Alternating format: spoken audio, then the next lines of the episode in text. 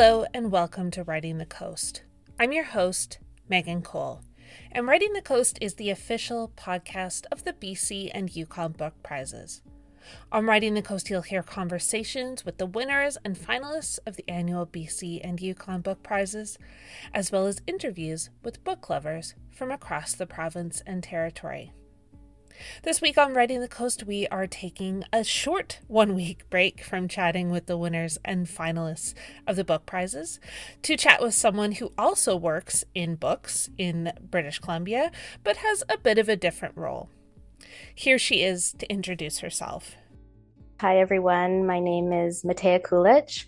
I'm the executive director of the Association of Book Publishers of BC. Uh, I live in Vancouver on uh, traditional ancestral Musqueam, Squamish, and tsleil Waututh territory with my family, including my four year old daughter. In my conversation with Matea, we talk about the importance of regional publishers and what BC publishers offer in the Canadian book and publishing landscape. She also talks about what she's excited about for 2023. Here's my conversation with Matea Kulich. I have a silly icebreaker question. Uh, I, I change it up every season, and this season, my question is if you could read only one book or watch one TV show for the rest of your life, what would it be and why?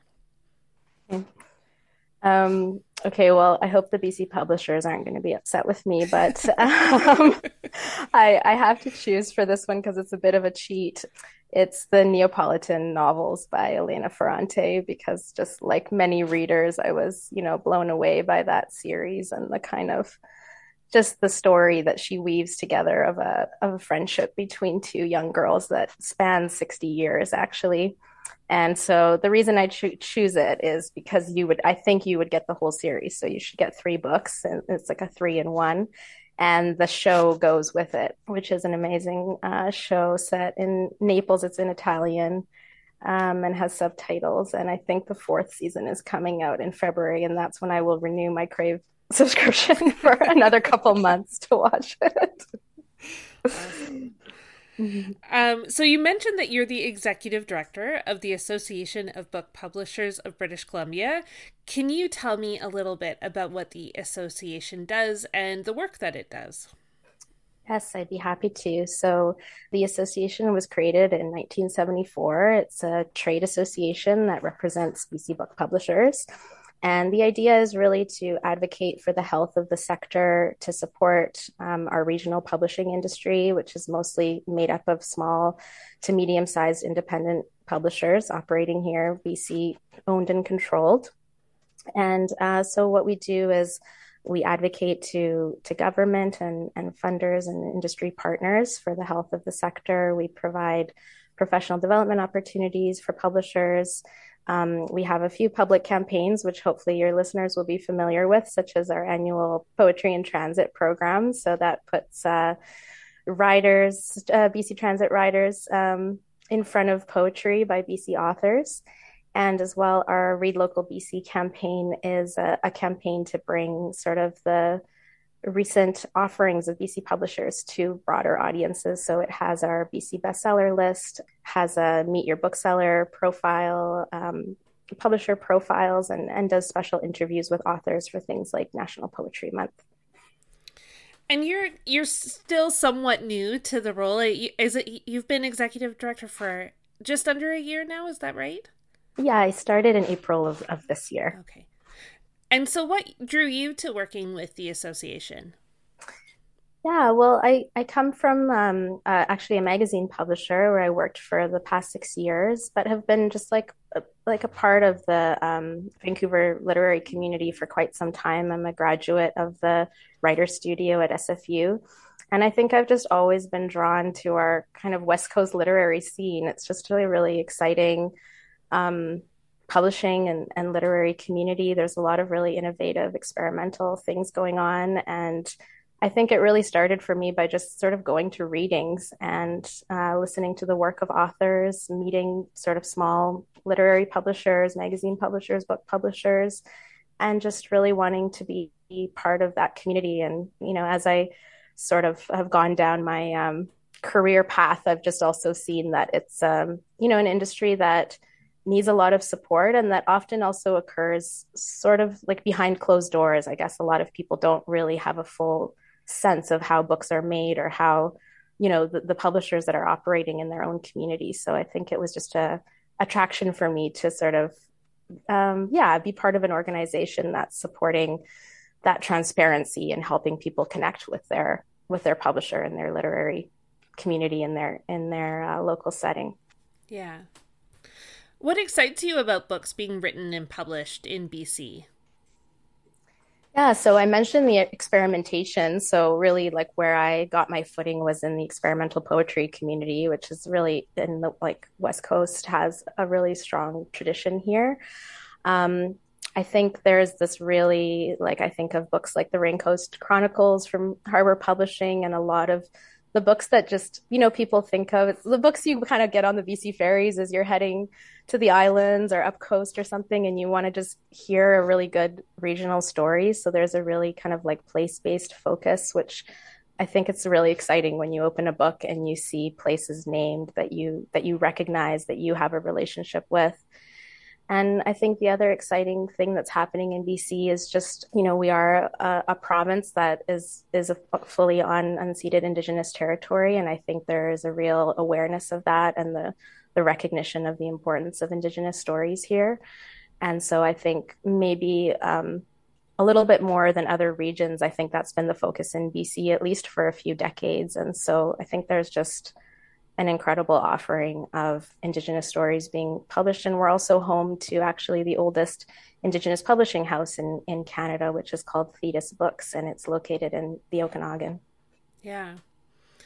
It, I mean, there's so much exciting stuff happening too, but I mean, publishing is, especially independent and small publishing, is there are so many challenges and uh, it's it seems like it's something that we're continuing to talk about even this year as um, there was you know a move to for the big five to become like the big three at this point it mm. feels like but mm-hmm. what are some of the biggest challenges facing uh, bc book publishers right now yeah for sure well the consolidation that you mentioned is is definitely a big issue and of course we see with things like amazon you know it's just really hard for the small business to compete with something like you know totally free shipping and um, they're also they're also pressured to offer discounts to those kind of accounts to things like Amazon. So definitely that consolidation in the market is is a big concern. Um, I think in the past couple years, some of the biggest concerns that have kind of come out of this pandemic is just the, the cost of paper has just skyrocketed. It's sort of tripled and quadrupled in certain cases. So, you know, over the pandemic, all the pulp mills really turned towards producing cardboard uh, because we were ordering so many things online as consumers. And so that pushed the price of paper up.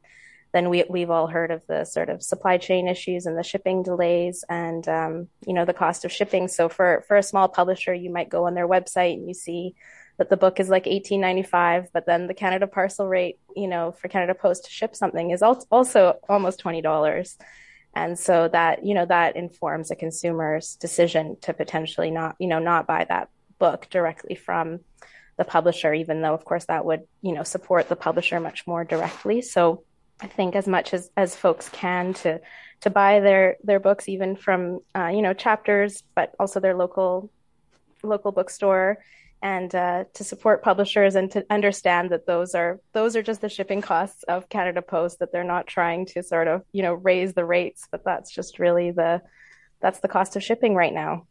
Yeah it's interesting to me because d- despite all the challenges i also see like so many publishers doing things that are innovative and exciting. Like even just in the past week i saw arsenal pulp did like um, five recommended titles based on your horoscope sign. And i was like that's you know you don't see that from a simon and schuster or penguin random house. And i think um you know all the presses it seems like they have small presses have a personality that perhaps is missing with the big houses. Yes, absolutely. I saw that too, and I love that uh, that series on Instagram from Arsenal. Yeah, I, I, absolutely agree with you, and I think they can put on, you know, just the events that um, I saw recently. Um, Massy Books and Talonbooks partnered to to reprint a really important um, historical book, Conversations with Khatsahlano, and you know co-organized a lot. And so there's a lot of that kind of crossover between, you know, even BC and Yukon book prizes, but you know Vancouver Writers Fest and Word on the Street, but just partnering with a local bookstore, a local publisher. So I think there is a lot of innovation and collaboration happening to, yeah, bring people really exciting content and in in new ways for sure. Yeah. And you and I are obviously maybe a bit more we know about BC book publishing and what that looks like, but there's lots of folks who maybe don't know um, about the publishing scene in the province. And what things do you think those people should know about books being published in BC that they maybe don't know? Hmm, I think I think just the the diversity and the range. You know, you have someone like Touchwood Editions uh, putting out um, cookbooks, but also you know recently acclaimed All the Quiet Places. Um, so they they have their own imprints. I'm thinking of um, Caitlin Press having Dagger Editions, which is focused on LGBTQ plus titles. Orca Books, a, a, children's publisher. You know, they just there is just really such a diversity of the kinds of, of, books that are being made. So I think just what I would say is just get to know your um, yeah, get to know your local publisher. Check out our our member directory on our um, association website. Our our website's going to be rehauled this year, so we're hoping to kind of you know make those profiles a little more exciting, so we can actually share with folks a little bit more about what each publisher does. Right now, it kind of just links you to their website. But yeah, I think really what's exciting is just the range of of um, literary production that's coming out of our province. And given our size, it's actually we're the second um, largest English language publishing region in Canada. So there's just a, it's a really exciting community here. Yeah.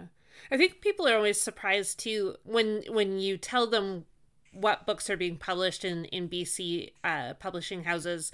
I, I think people don't really have any idea what kind of books are, are coming out here because they just see the title on a on a awards list or bestsellers list, and it kind of they don't realize the the industry that exists here, I guess, is what I was mm. going to say. Yeah. Yes, absolutely.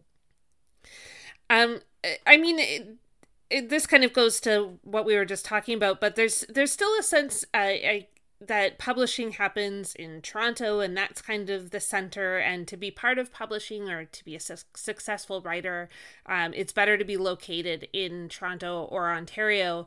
I wondered what your feelings were on those ideas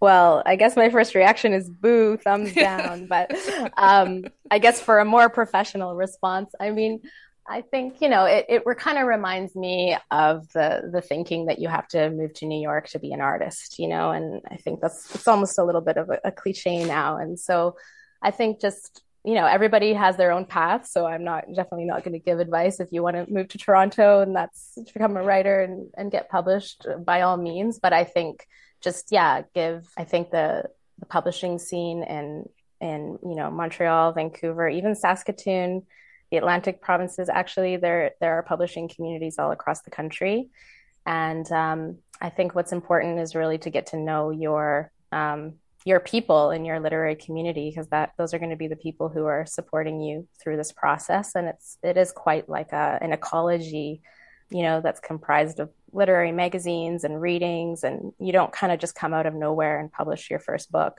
uh, by submitting a manuscript. So I think it's it's a lot more about just being where you are and and making the connections with with where you're located and where you want to be. Yeah. I was wondering what you're looking forward to in 2023 when it comes to books and publishing in the province.